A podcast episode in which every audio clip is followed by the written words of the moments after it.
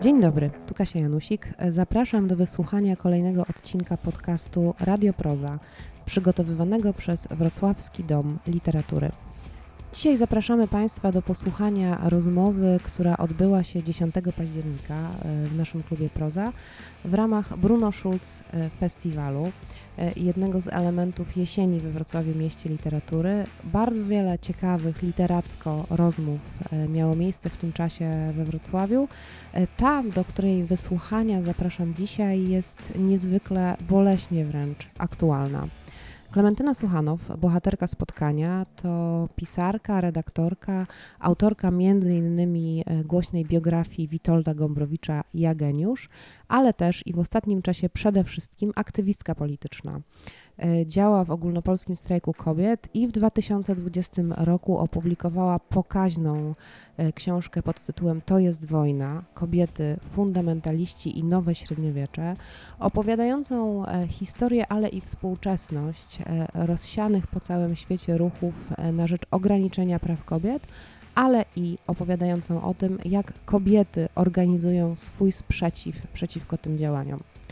O tym wszystkim, ale i oczywiście o bieżącej sytuacji w naszym kraju z Klementyną Suchanow rozmawiał historyk literatury profesor Jacek Leociak.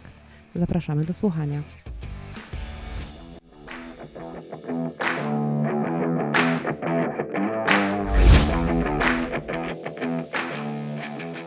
Dzień dobry Państwu. Zastanawiam się, w jaki sposób przedstawić Klementynę Suchanow. I pomyślałem sobie, że przedstawię ją z takiej bardzo osobistej perspektywy, swojej. No, ja jestem historykiem literatury, więc Klementyna jest dla mnie, właściwie powinienem powiedzieć, była dla mnie przez długi czas po prostu osobą, która pracuje w literaturze. Jest tropicielką biografii Gombrowicza.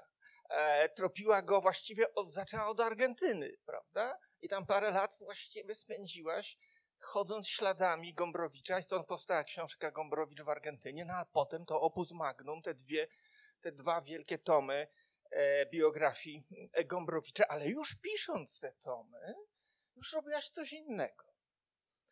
I, I o tym dzisiaj będziemy mówić właśnie, prawda? Nie będziemy mówić o Gombrowiczu, o Gombrowiczu można by mówić w nieskończoność, a ja wykorzystam tylko tą sytuację, żeby powiedzieć, jak ważna jest Klementyna Suchanow dla gombrowiczoologów i dla ludzi teatru, którzy z Gombrowiczem pracują, którzy Gombrowicza wystawiają. Mój przyjaciel, reżyser Waldemar Śmigasiewicz, który od czterdziestu lat wystawia Gombrowicza na scenach teatrów w Polsce, okazał się bardzo serdecznie pozdrowić i podziękować. No on On się nie rozstaje z tymi, z tymi dwoma tomami. Ostatnio zrobił Wielonoksiężniczkę Burgunda w, w, w Rzeszowie. Ale wracamy do tematu, który dziś nas będzie zajmował i do tej książki. Do tej książki, też grubej. Masz jakąś taką predylekcję do pisania grubych książek. E, I zacznę od cytatu.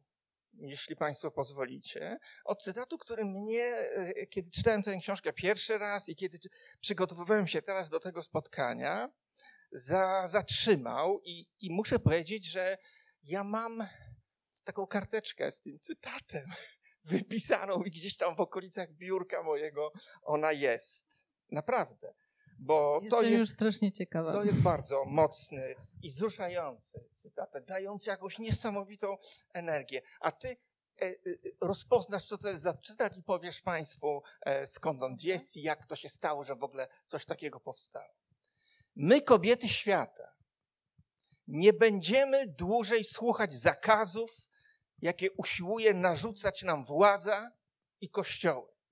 Stoimy tu razem, jak jeszcze nigdy w historii świata, bo stanowimy więcej niż połowę mieszkańców tej planety. Będziemy działać w imię wspólnego dobra i dopóki nie zostaną spełnione nasze żądania. Wy, którzy nie słuchaliście naszych wezwań i próśb, możecie już zacząć się bać. No więc skomentuj okoliczności powstania tego cytatu i tego, tego manifestu, prawda? I od tego mm-hmm. może zaczniemy.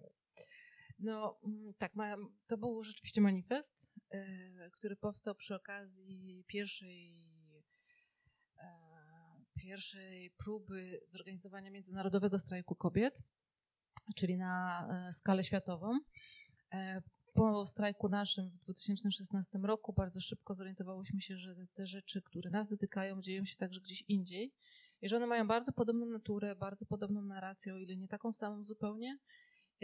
I bardzo szybko weszliśmy w kontakt z kobietami z innych krajów i zaczęłyśmy organizować taką międzynarodówkę swoją. To był koniec dwa tysiące szesnastego roku, a na ósmego marca dwa tysiące siedemnastego zaplanowałyśmy, że wystąpimy razem w taki sposób, że jak glob będzie się obracał, to wszędzie, na każdym kontynencie będą gdzieś stały kobiety, które będą krzyczały podobne rzeczy, mówiły, dopominały się, żądały i tak dalej.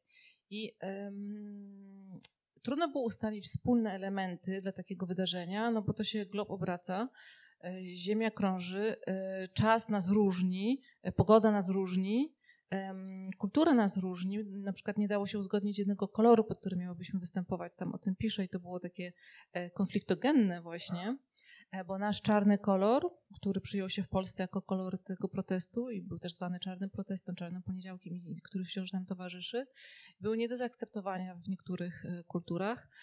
Na przykład, i nie tylko takich, gdzie ten kolor nie oznacza żałoby, tak jak u nas, ale na przykład dla społeczności osób czarnych w Brazylii to było nie do pomyślenia, bo jakby jest stygmatyzacja dla tego koloru. No i ale to, co udało nam się ustalić, to, że będzie miało jeden manifest. Ten manifest w większości głównie napisałam ja swoim tonem, Marta Lempard dodała jakieś swoje jeszcze frazy, ale jak już on był gotowy i już prawie, prawie wszystko było domknięte, to się okazało ponownie, no to przeważnie tak bywa, z tekstami właśnie, odezwami i tak dalej, że zaczął też ulegać zmianom pod wpływem różnych tam... Pamiętam, to było, miałyśmy, z Paragwaju pamiętam, dostałyśmy jakąś krytykę, że tutaj, że, że to jest takie bardzo europejsko-centryczne i tak dalej. Więc pewne rzeczy się zmieniały i dochodziły, ale ostatecznie stanęło na tym, że nie możemy stworzyć takiego jednego manifestu, który wszystko obejmie, bo czasami znaczenia są tak odwrotne, albo akcenty rozkładają się tak inaczej, że jedni walczą o, autentycznie o życie, inni walczą o pewne symboliczne gesty, inni walczą o zmianę w prawie i to jakby hierarchia tych, tych rzeczy jest bardzo um, zbyt duża. I stanęło na tym, że owszem, ten, ten manifest odczytamy o tej wybranej godzinie, znaczy zawsze to miało być o godzinie osiemnastej wieczorem w danym kraju, czyli ta ziemia się obraca i wszędzie o osiemnastej te kobiety gdzieś tam stoją i się dopominają swojego i um, on był taki właśnie, plus lokalnie można było dodać swoje warianty, jeśli się uznało, że jest coś, co koniecznie w danym miejscu musi wybrzmieć, tak? Um, i to było wzruszające pisanie tego.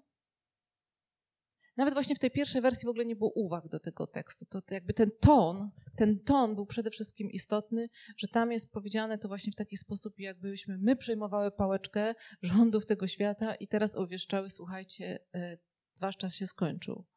Ale ja się zastanawiam, jak to się stało, że z jakiegoś takiego spontanicznego, ale lokalnego, w sensie ograniczonego no, do jednego kraju protestu, prawda, i też wywołanego no, bardzo konkretnym działaniem rządu, takim legislacyjnym, prawda, chodzi o tą ustawę y, radykalnie zaostrzającą y, y, zakaz aborcji, że, że jakby tutaj jakaś wewnętrzna taka dynamika była i może spróbuj się nad tym zastanowić, która doprowadziła do tego, że no, do, do globalizacji tego protestu, który rzeczywiście się udał, odbył przecież, prawda? To nie, było, to nie był tylko pomysł, ale ten pomysł się ucieleśnił. Po prostu są takie punkty krytyczne, kiedy coś się, coś się dzieje, dzieje, jest rozciągnięte w czasie i w pewnym momencie wybucha. No oczywiście nam zdecydowanie pomagało ciśnienie rodzących się pojawiających się w Polsce ruchów takich radykalnie religijnych, których wcześniej nie znaliśmy. Nie wiedzieliśmy, jak oni działają, skąd są, nie mieliśmy wiedzy żadnej na ten temat, czym jest w ogóle Fundacja Ordo Iuris. Właściwie wiele osób myślało, że to jest pomysł rządu, że to jest PiS, stoi za tym. Więc musieliśmy się tego nauczyć, dowiedzieć, odkryć, ale bardzo szybko, to znaczy przede wszystkim Polki w momencie, kiedy wyszły na te ulice i dokonały, czego dokonały, poczuły ogromną moc w sobie. Więc to jest jedna rzecz. Myśmy poczuły tę moc i, i świadomość tego, co się dzieje i tego, że my możemy zmieniać bieg rzeczy. I jak zauważyłyśmy, że podobne rzeczy dzieją się gdzieś indziej, uznałyśmy, że musimy to jakby eksportować, tą naszą moc, wyszukiwać ją tam, gdzie też rzeczy się dzieją i ona była. Była w Argentynie ogromna moc i w wielu krajach była ogromna moc i postanowiłyśmy ją po prostu połączyć, bo ja poprzez właśnie moje argentyńskie kontakty bardzo szybko wyczułam, że to, co się w Polsce i w Argentynie dzieje, a były to kraje takie główne zapalne dla tego całego ruchu i dla ataków takich fundamentalistycznych w tamtym czasie, w tamtym momencie, łączyły nas podobne kwestie, to, to natychmiast nadałam też temu taki rytm właśnie międzynarodowy. Ja w tym przygotowaniu na przykład do polskiego strajku tak bardzo nie uczestniczyłam. Moje główne zaangażowanie zaczęło się od międzynarodowej platformy. I ja jestem wciąż w Polsce i robię te rzeczy, ale ja cały czas jakby temperamentem jestem taka internacjonalistyczna, więc wyniuchałam to, że to jest nie tylko nasz problem, że jeśli nie jest to nasz problem, to trzeba natychmiast się połączyć i eksportować i, i to, co mówiłam, tę moc. I, i używać też pewnego takiego know-howu, tego, jak myśmy się zorganizowały, bo to jest też pytanie, jak się organizować w naszych czasach. Wielu z tych krajów, na przykład latynoskich, takich śródziemnomorskich, mają bardzo długą tradycję takich rewolucji, buntów, zamieszek, jakichś tam prób obalania rządów i tak dalej. I teraz nagle my wchodzimy na tą scenę, no i jak mamy to robić? Mamy robić to tak, jak kiedyś robiono? Uznałyśmy, że wymyślimy swój własny sposób. No, no, jeśli chodzi o tradycję, to ja sobie przypominam ten niesamowity protest matek na, w Buenos Aires na placu, przypomnij jak on się nazywał. Plaza de Marze. Tak, hmm. które przychodziły tam właśnie w jakichś regularnych odstępach i domagały się informacji, wiadomości o tych desaparecidos, o tych zniknionych. Prawda? Także ta, ta tradycja jest, ale tu ja bym powiedział, że tak, zaczęliśmy mówić o, tej, o tym aktywizmie, o, o działaniu. Prawda? O proteście, o organizowaniu protestu, o jakby rozprzestrzenianiu się, o budowaniu takich struktur międzynarodowych i to zostało zbudowane. Ale teraz sądzę, że trzeba się zatrzymać trochę i przejść do tego właśnie, do tych przyczyn. Bo ty powiedziałaś przed chwilą ważne zdanie i to mi się wydaje jest, jest, jest tutaj chyba zasadniczym też obszarem książki, o której, o której mówimy, prawda? To jest wojna. To znaczy, że coś się wydarzyło w świecie, że jakby zintensyfikowały się, czy wręcz pojawiły się takie fundamentalistyczne, katolickie, prawicowe, nacjonalistyczne ruchy, które też są zorganizowane, które też mają swoją strukturę, bardzo często albo to jest charakter sekty, albo to jest charakter jakichś takich ukrytych właśnie jakby stowarzyszeń, które sekretnie działają w jakimś tam sensie, prawda, reprezentują interesy. Ty o tym wszystkim piszesz. Chciałbym, żebyśmy może rozwikłali trochę ten cały, ten cały system, ale teraz pytanie jest takie, jakby na początek, prawda, tak się zastanawiam, co się stało, jak myślisz? Co się stało, że właśnie teraz, to znaczy w tych ostatnich dziesięcioleciu, powiedzmy tak szacunkowo, wybuchł ten, ten, ten ruch fundamentalistyczny, który ma ambicje no, zmiany w ogóle świata, zmiany prawa, zmiany systemu rządów, prawda, odsunięcia tej demokracji parlamentarnej na, na dalszy plan, autoryzowanie władzy i właśnie fundamentalistyczne regulacje dotyczące życia, dotyczące obszarów praw człowieka, prawda? No i ten atak na kobiety, no bo one są chyba głównym celem tego, tego, tego ruchu. Ja, ja to mogę już w sposób syntetyczny opowiedzieć. To, to nie jest tak, powtarzam to zawsze, że konserwatystów nie było wcześniej i nie jest tak, jak wiemy, że katolików nie było wcześniej. Od tysiąca lat mamy tę religię w naszym kraju, na tych terenach i żyliśmy ze sobą. W rodzinach mamy osoby, które chrzczą dzieci, które przyjmują komunię, które biorą śluby kościelne i każdy z nas ma takich sąsiadów i znajomych i jakoś do tej pory żyliśmy razem, nawet będąc, jeśli wyznawcami innych religii, czy po prostu ateistami, osobami niewierzącymi, żyliśmy razem bez takiego wielkiego, na takim wysokim poziomie konfliktu. Dało się.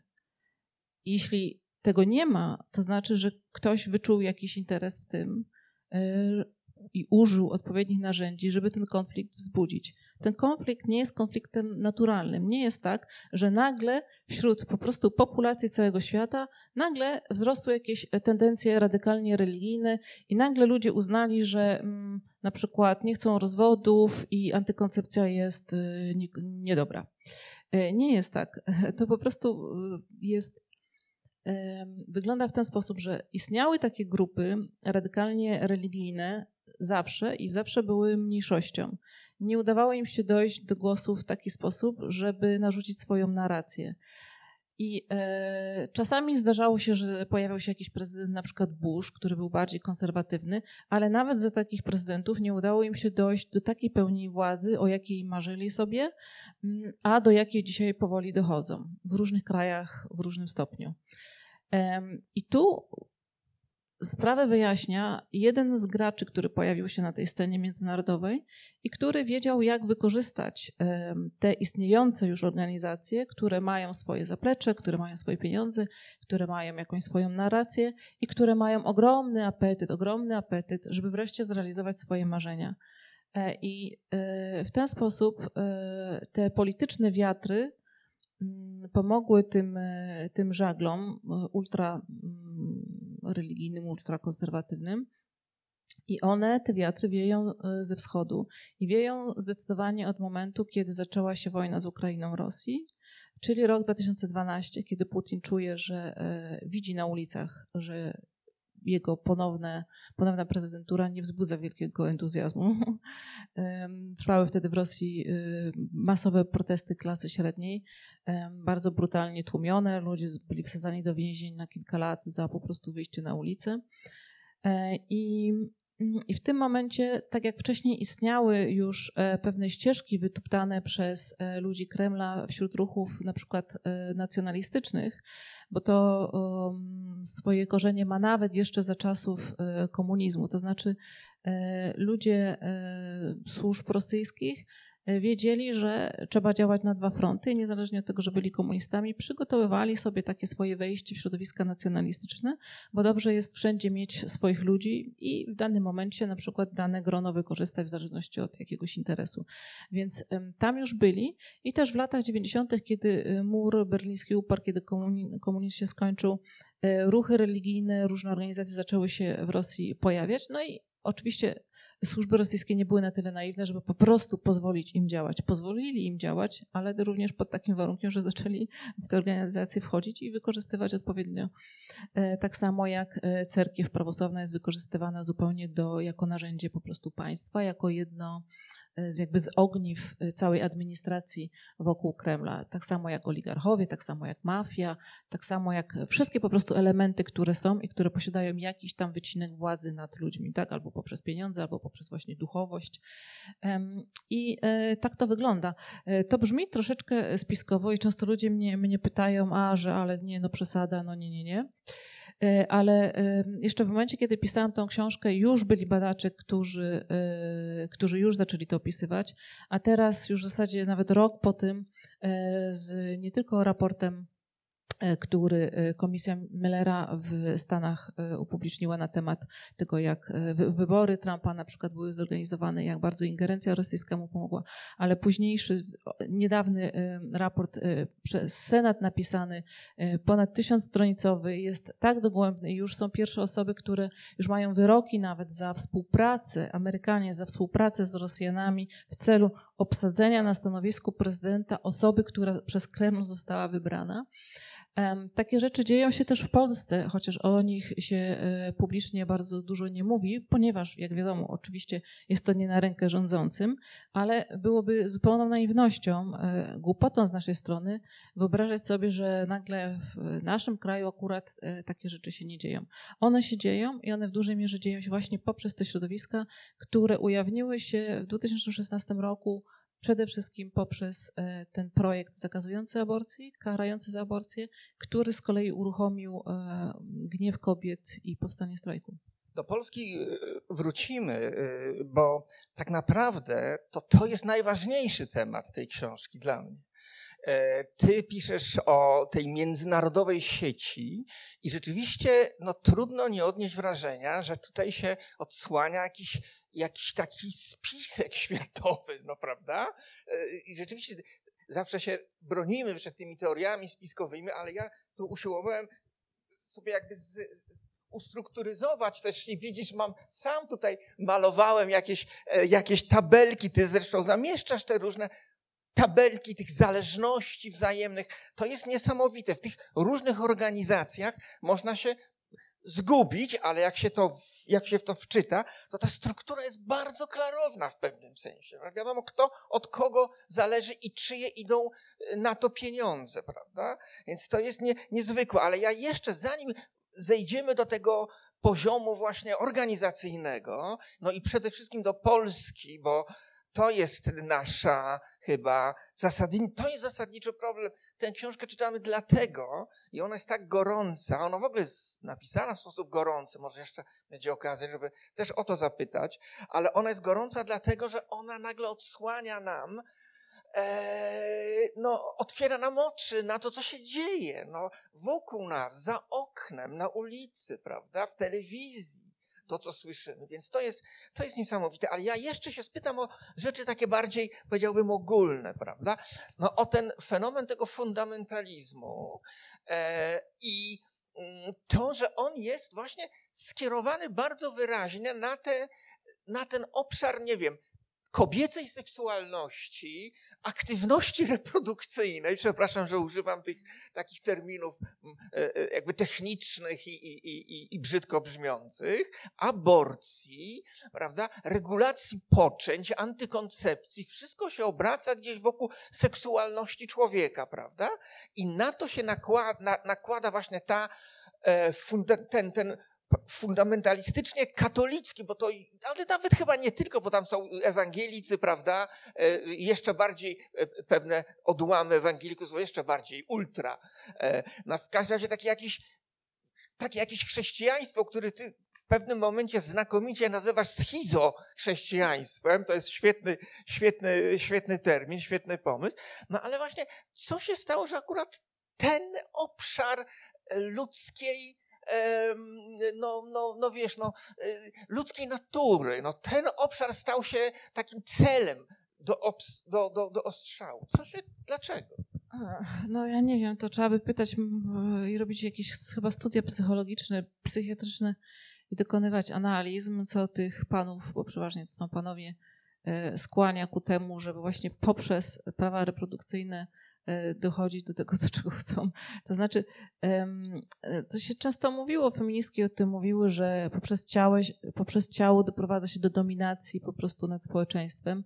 No i to jest chyba po prostu świetna lekcja na ten temat, że to nie są puste słowa, tylko rzeczywiście tak jest, że jak się zdominuje ciało człowieka w tej kwestii reprodukcyjnej, tak samo jak przecież w, w różnych innych systemach takich reżimowych, się dokonywało, to, to jest to już połowa sukcesu. Z tym, że dzisiaj w dwudziestym pierwszym wieku no, kobiety mają troszeczkę inne marzenia niż trzyka i, i kuchnia, co tam jest jeszcze, kościół i, i, i dzieci. Kirche, kirche. Tak. Więc no jest to jakiś strasznie, strasznie niefortunny timing. Dzisiaj nawet na Twitterze, to jest zabawne, zauważyłam pewną rzecz, to może Państwu przeczytam, bo ja śledzę cały czas, jakby spojrzeć na to, kogo ja śledzę na Twitterze, to można by się załamać.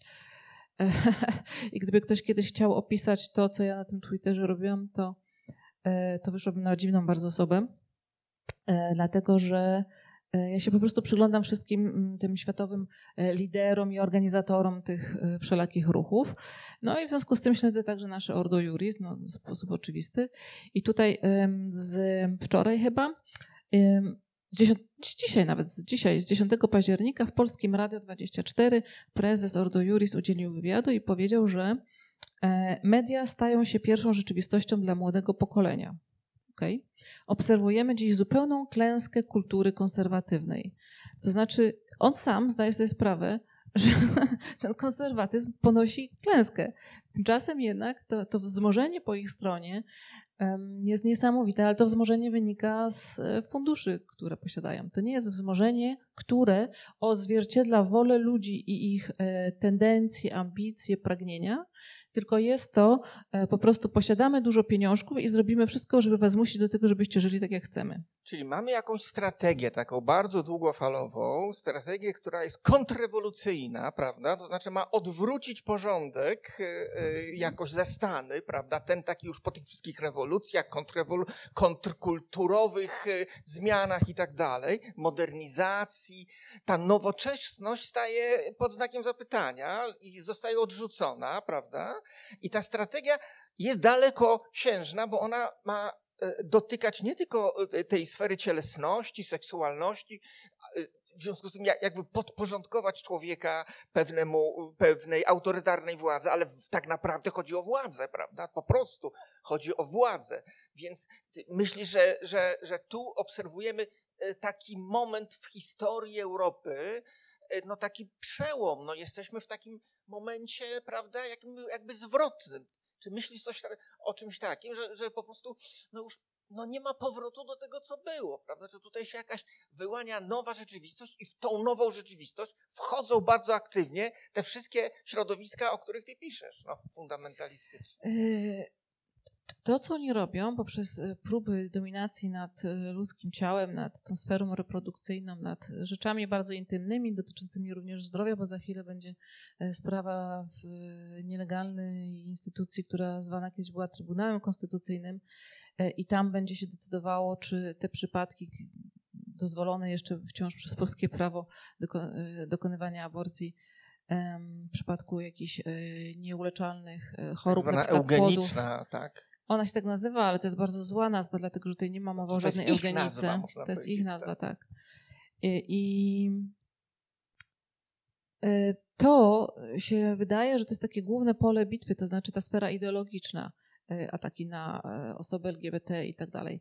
Ale to jest tylko mm, taka powierzchnia zewnętrzna zupełnie, bo tak naprawdę właśnie chodzi im o władzę, a w tej władzy nie chodzi o władzę, władzę w ramach tego, co dotychczas było, czyli taką władzę, no powiedzmy, w krajach demokratycznych, tylko przesunięcie się w stronę systemów autorytarnych. I to jest coś, co właśnie świetnie się udaje, jest celem osób zasiadających na tym Kremlu nieszczęsnym, dlatego że nie są w stanie współzawodniczyć ze światem cywilizowanym, takim, no, przepraszam za słowo, zachodnim powiedzmy, który jakby tradycyjnie uznają za swojego wroga i teraz ta narracja również się pojawia, że ten Zachód jest wrogiem, jest szatanem i tak dalej. To Putin nawet używa takiego słowa, że, że Zachód jest szatanem właśnie i się obwieścił liderem tego świata konserwatywnego i to jest próba niszczenia właśnie naszych systemów, żeby upodobnić nas bardziej do nich, czyli jakby skorumpować te nasze systemy, wprowadzić takiego wirusa, który zepsuje to coś, ten nasz dobry nastrój, że jakoby my mamy tutaj, posiadamy jakąkolwiek wyższość nad nimi w tej kwestii praw człowieka, która zawsze jest taka wstydliwa dla, dla Kremla. No i jak widać, im się to świetnie udaje, a nawet nie tyle im się udaje, co po prostu nam się udaje. Okazuje się, że wszędzie wszystko można zepsuć, jak się tylko dobrze namiesza. I Stany Zjednoczone, które eksportowały swoją demokrację do przeróżnych krajów na świecie, wywołując czasami wojny, różne konflikty, um, ulegają temu samemu. To znaczy skorumpować i wrzucić, wpuścić tego wirusa w system amerykański, to jest mistrzostwo świata. No tak, ale Polska to jest nic przy tym. Do Polski chciałbym jeszcze wrócić naprawdę, bo to, to, to jest bardzo, bardzo dla nas ważne tutaj, którzy tu przecież nie żyjemy, ale myślę, że to są działania jakby takie dwukierunkowe, dwu, dwu, dwubiegunowe, bo z jednej strony można wrzucić wirusa i zobaczyli, zobaczyliśmy, jak zawirowano, zawirusowano system wyborczy i sam procedurę wyborów w Stanach Zjednoczonych, prawda? To jest ewidentne teraz, no przecież nie ma żadnych wątpliwości, że one były zmanipulowane z, przez Kreml, prawda, w różny sposób. No ale jednak musi być jakieś podłoże. Tak jak organizm, który jest osłabiony, łatwiej podlega infekcji, prawda, to tu się coś takiego stało, że to podłoże społeczne, nie wiem, było jakieś już naruszone, było jakbyś osłabione. No. I ten populizm, no tutaj też no, padają te słowa populizm, no, to, to, to jest taka słowo worek, prawda? Ale, ale coś takiego się wydarzyło, że to dążenie do niewolności, żeby przywołać tytuł e, książki e, e, Timothy Snydera, e, e, no, spotkało się jakby z tymi bardzo precyzyjnie zaplanowanymi, finansowanymi mocno e, dzia- działaniami. Więc tutaj są jakieś, według mnie są takie dwie, dwa kierunki. Co ty o tym myślisz? No ja myślę, że my dochodziliśmy do jakiegoś kryzysu tych, tego modelu demokracji i ten moment został dobrze wyczuty. Poza tym pojawiały się też kryzysy i ekonomiczne, które bardziej ten świat zachodni dotknęły w sensie systemów ich bankowych i tak dalej, które jak się okazuje też były świetnie skorumpowane, bo tamtędy na przykład przez Deutsche Bank i wiele innych banków, takich priorytetowych banków, dużych, wielkich i renomowanych, przychodziły brudne pieniądze, po prostu były pralniami pieniędzy. To już też jest dzisiaj wiadome, więc no się okazuje, że ten system był już przegniły, tylko to zostało doprowadzone do jakiejś ostateczności w tym momencie, ale pomogły temu po prostu nowe narzędzia. Znaczy to wszystko, co robiono z Facebookiem, Cambridge Analytica, Fabryki Trolli, to są nowe zjawiska, które zostały wymyślone nieprzypadkowo tam, ani gdzieś indziej, dlatego że to jest... Właśnie fenomen w ogóle służb polega na tym, że one są dopiero wtedy efektywne, kiedy jest ciągłość w tych służbach taka pokoleniowa. Te służby od czasów carskich świetnie się rozwijają.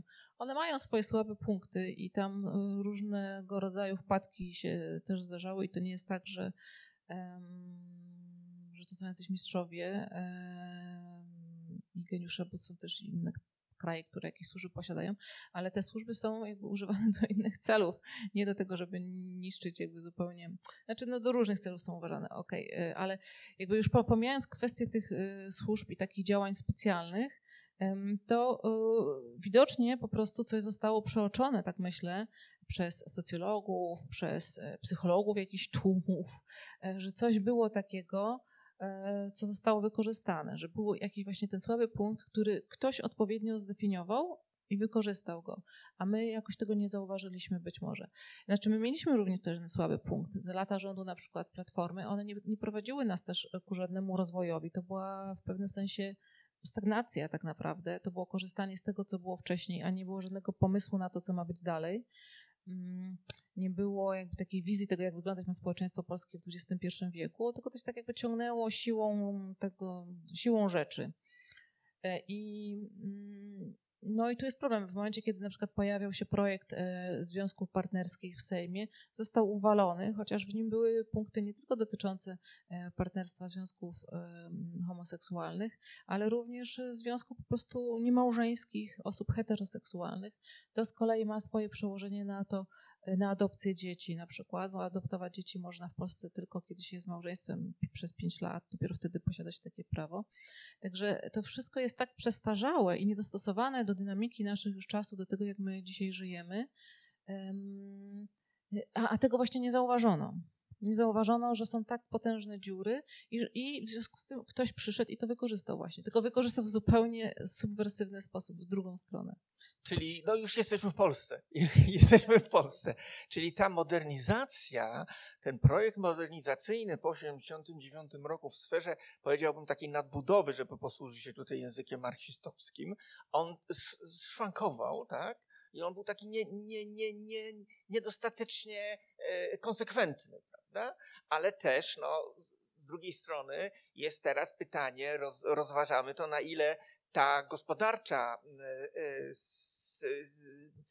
ten gospodarczy projekt transformacji, prawda, był no, obarczony błęd, błędami, spowodował właśnie społeczne skutki takie, pauperyzację, nie wiem, odsunięcie, prawda, marginalizację różnych grup społecznych i to wszystko tworzyło taką, no, takie zarzewie właśnie no, jakby podatny grunt do, do, do, dla populizmu.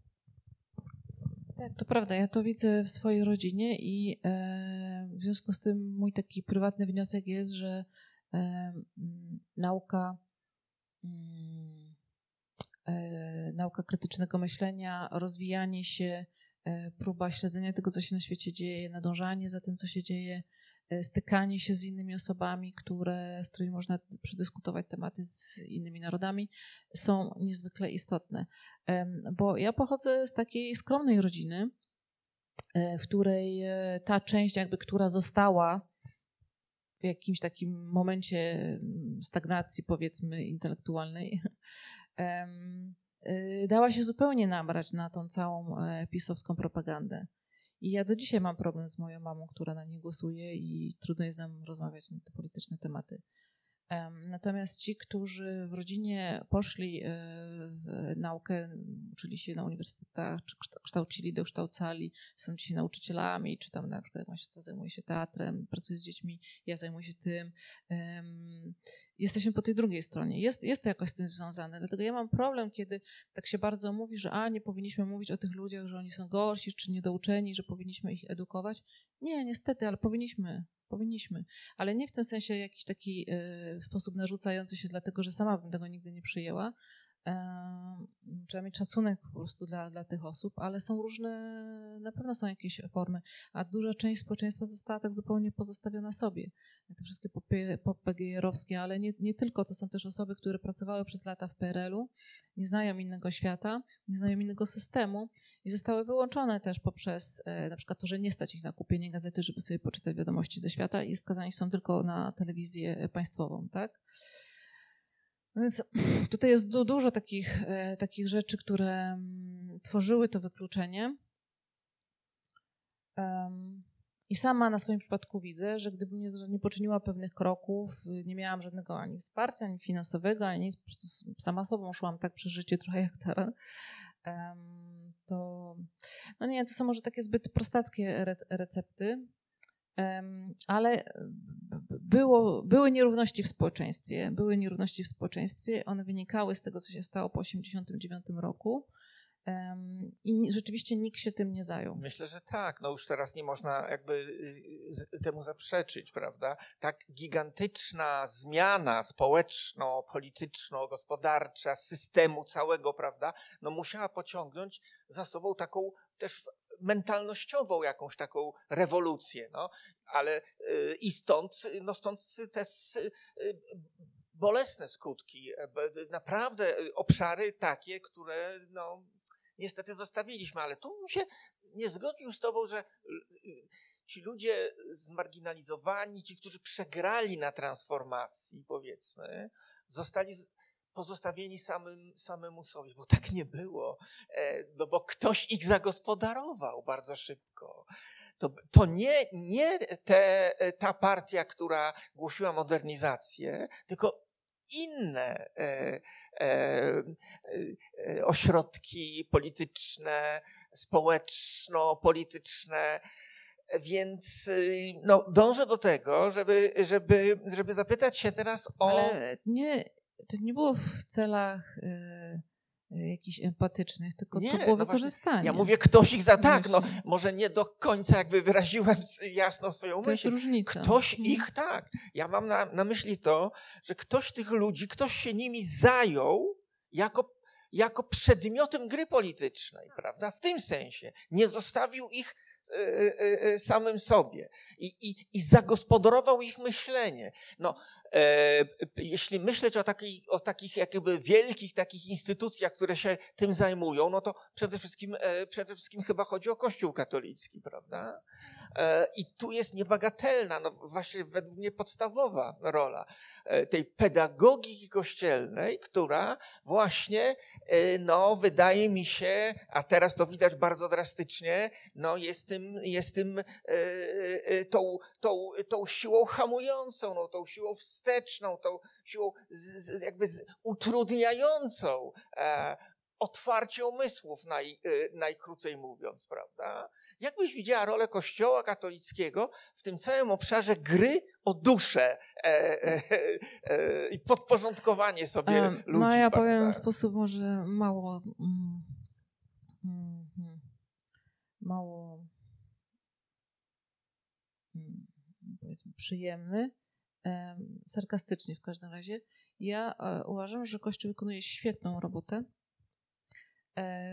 dążąc do, ku swojej własnej zagładzie. Kibicuję im. Jestem wdzięczna wszystkim Jędraszewskim, Michalikom, Głodziom i tak dalej, bo wykonują genialną robotę, żeby ten kraj wreszcie został krajem świeckim. W ciągu kilku lat wiarygodność Kościoła w odbiorze publicznym spadła tak bardzo. Pamiętam jeszcze ileś lat temu, obecnie moja córka ma siedemnaście, była jedynym zawsze dzieckiem w klasie, które nie chodziło na religię. Teraz tych dzieci już od podstawówki jest więcej. Dzisiaj nie byłaby samotna. Uważam, że to, co robią, jest bardzo dobrą robotą. Nie jest bardzo dobrą robotą dla nich, ale jest bardzo dobrą robotą dla państwa i dla naszego społeczeństwa. Także jeszcze troszeczkę nam to zabierze czasu, aż oni dojdą do tego szczytu tych, tych żygowin wszelakich. W końcu jako społeczeństwo to wyplujemy z siebie i mam nadzieję, że zaczniemy się jakoś oczyszczać i dążyć ku jakiemuś większemu oświeceniu. No to jesteś wielką optymistką. W tym nie, sensie nie, nie, to nie jest optymizm. Nie spodziewałem się. Nie, nie, to właśnie nie jest optymizm, tylko przyglądam się temu na chłodno jako taki analityk jakby tych zjawisk. Nie jestem specjalistką w tym, ja to tak na czuja robię, ale patrzę też na Hiszpanię Franco i są po prostu takie fenomeny. Im bardziej się przykręca tą śrubę, tym bardziej społeczeństwo ma tego dosyć. Jeśli to się stało w latach osiemdziesiątych w Hiszpanii, w dwudziestym wieku, tym bardziej stanie się w Polsce w dwudziestym pierwszym i w Irlandii. No po prostu nie ma innego wyjścia. Oni działają wbrew sobie. Po pierwsze, że działają wbrew w ogóle jakby skłonnościom duchu, ducha czasu, a również wbrew sobie, bo jeśli mają jakieś konserwatywne sny, spoko. W społeczeństwie zawsze będą takie jednostki, które będą bardziej w prawo i z tym nie mam problemu, bo konserwatysta to nie znaczy, że musi być oszołom, tak? Natomiast jeśli konserwatyści pozwalają zdominować ten cały swój rynek właśnie idei konserwatywnej przez oszołomów, no to już przegrywają. Nie da się na tym jechać zbyt długo. To śmieszy, to jest już parodia. My już wkraczamy w etap powoli parodii, jeszcze, jeszcze ich traktujemy na poważnie, jeszcze się ich przez chwilę boimy. Za chwilę to będzie tylko i wyłącznie parodiowanie siebie samych. Ja powiedziałem, że jesteś optymistką i chodziło mi o czas. Znaczy ty mówisz, że za chwilę, prawda? No ja wiem. Tak mówię z punktu wiesz, ja historyka. Wiem. Ja myślę, że to jeszcze ta chwila jest, będzie bardzo, bardzo długa, ale dynamika chyba e, jest taka, a, ale niestety... Ile przez ten czas tego obumierania, prawda, ile jeszcze krzywdy i zła to jest zostanie. Problem, to że jest niestety właśnie... to pozostawia ślad, tak, tak. To sprawia, że są ofiary i tego nie jesteśmy w stanie no, wybaczyć. Są ofiary. Parę dni temu w, w Szczecinie na ścianie kościoła, takiego, takiej nowoczesnej architekturze właśnie no, dokonano takiego właśnie, tam pojawił się napis, macie krew na rękach i takie roz, rozchlapane różnokolorowe plamy. No i to jest dramatyczny głos, to jest kolejny, kolejny sposób mówienia w ogóle. O tym też chciałem z tobą porozmawiać, jak o tym mówić i jak to opisywać. Napisy na murach.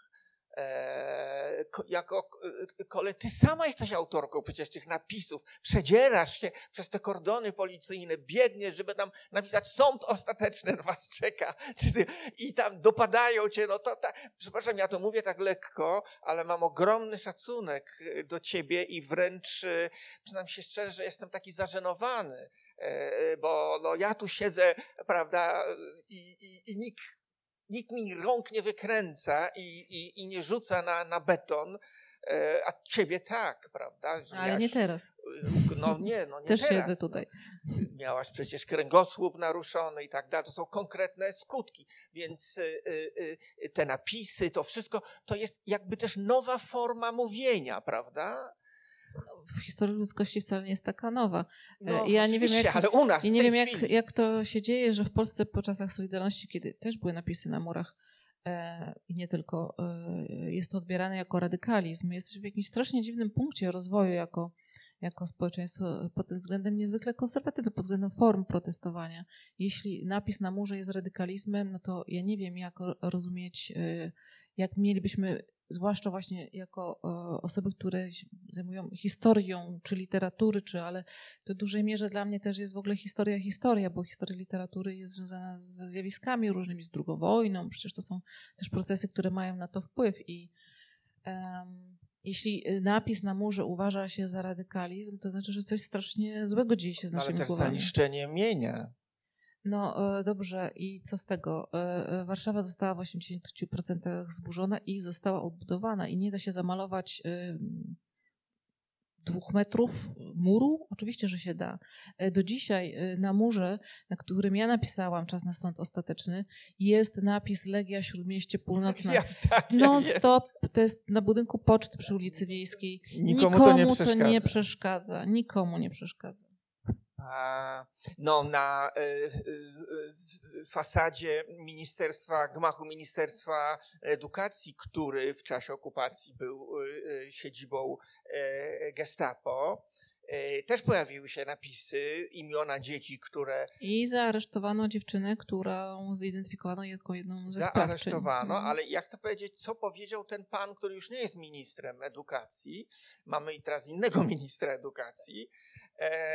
I ten pan powiedział, że jakby porównał to w tym swoim emocjonalnym, prawda, wystąpieniu no, do, do takich działań, no po prostu. On jest historykiem. No nie, no dobrze, to może o tym, nie, o tym już nie... Nie komentujmy nie mów, tego, nie bo komentuj. Musielibyśmy tego pana nie, sprowadzić ja do parteru. Nie, ja tego nie chcę Szkoda. komentować, natomiast chcę teraz y, zastanowić się właśnie nad tym sposobem mówienia, językiem opisu, jaki można stosować do tych do tej sytuacji, która się dzieje. Bo tak, ty piszesz książkę, którą tytułujesz To jest wojna. Kobiety, fundamentaliści i nowe średniowiecze. I na kartach tej książki wielokrotnie pojawia się ta metaforyka wojenna, prawda? Mówisz wojna, oni wojna, tu to jest wojna przeciwko nam, więc my walczymy. piątego października w Gazecie Wyborczej, w tej gazecie na, na sobotę i niedzielę, to ona się teraz nazywa Wolna Sobota, ten magazyn taki Gazety Wyborczej, profesor Marcin Matczak, który jest tam felietonistą tej gazety, a no, znamy profesora Matczaka, profesora prawa, no, z fantastycznych jego wystąpień w, w obronie sądów. On ma też no, jakiś taki niezwykły dar takiego publicznego, fantastycznego mówienia, klarownego, trafiającego do czytelnika, do, do, do widza. I teraz pisze w tym felietonie coś takiego. To jest o tobie felieton. Czytałaś go? Ko- kojarzysz? Ja chyba wiem, o co chodzi, tak. Bo ktoś mi to przysłał, ja ja ale to nie jest o mnie, to jest o wojnie. Nie, to nie jest, ale, ale ty jesteś jedyną, jedynym przykładem, który on przywołuje. E, ja w, w, króciutko to jakby zrekapituluję i właśnie to chciałem. Mi się wydaje, że ten felieton jest w ogóle znakomitym punktem wyjścia do naszej rozmowy, czy do pewnego y, nurtu naszej rozmowy, do pewnej problematyki. Otóż tak, profesor Matczak zarzucił ci, nie wprost, ale jednak e, myślenie faszystowskie. E, bo milita- ja wszystko ci powiem, przypomnę ci, jeśli, mów, mów, no. jeśli nie pamiętasz tego tekstu. E, ponieważ militaryzujesz język, a w tytule twojej książki jest słowo wojna. I wykpił twój wpis na Twitterze do niego adresowany, a informujący go, że pracownicy Wydziału Prawa i Administracji Uniwersytetu Warszawskiego publikują w wydawnictwach Ordo Iuris. I profesor Matczak poradził ci według niego w sposób żartobliwy, abyś na dziedzińcu Uniwersytetu Warszawskiego rozpaliła stos, wrzuciła do niego te publikacje i jeszcze skakała przez ogień, aby wzmóc efekt cenzorski. Streściłem ten felieton i, i, i, i teraz mam takie pytania, prawda? Znaczy, to jest bardzo poważny, poważny problem. I ja rozumiem, że profesor Matczak jest jakby zobligowany pewną formułą gatunkową takiego tekstu prasowego, felietonowego, żeby jakby wpleść jakiś kalambur, jakiś żart, jakiś coś, prawda? No ale przyznam się szczerze, że, że, że, że no, to jest żart według mnie na granicy stosowności. Znaczy, zarzucanie Klementynie Suchanow, że jest krypto, że uprawia jakby myślenie kryptofaszystowskie, no to to jest jednak mało przekonujące, a dowód na to, jedyny jaki jest w tym felietonie, to jest to, że w twoich tekstach jest bardzo wyraźna militaryzacja języka. Ja o tym teraz chciałem, o to się chciałem zapytać. Mówiliśmy trochę, co się wokół nas dzieje. Mówiliśmy o tej sieci międzynarodowej, mówiliśmy o Kremlu, mówiliśmy o Putinie, mówiliśmy o służbach specjalnych. To są bardzo poważne sprawy. To nie są żarty, prawda? To nie są naprawdę żarty. E, teraz w Polsce e, Tomek e, e, Piątek, ty, e, pan Raczkowski w swoich... Rzeczkowski. Przepraszam bardzo...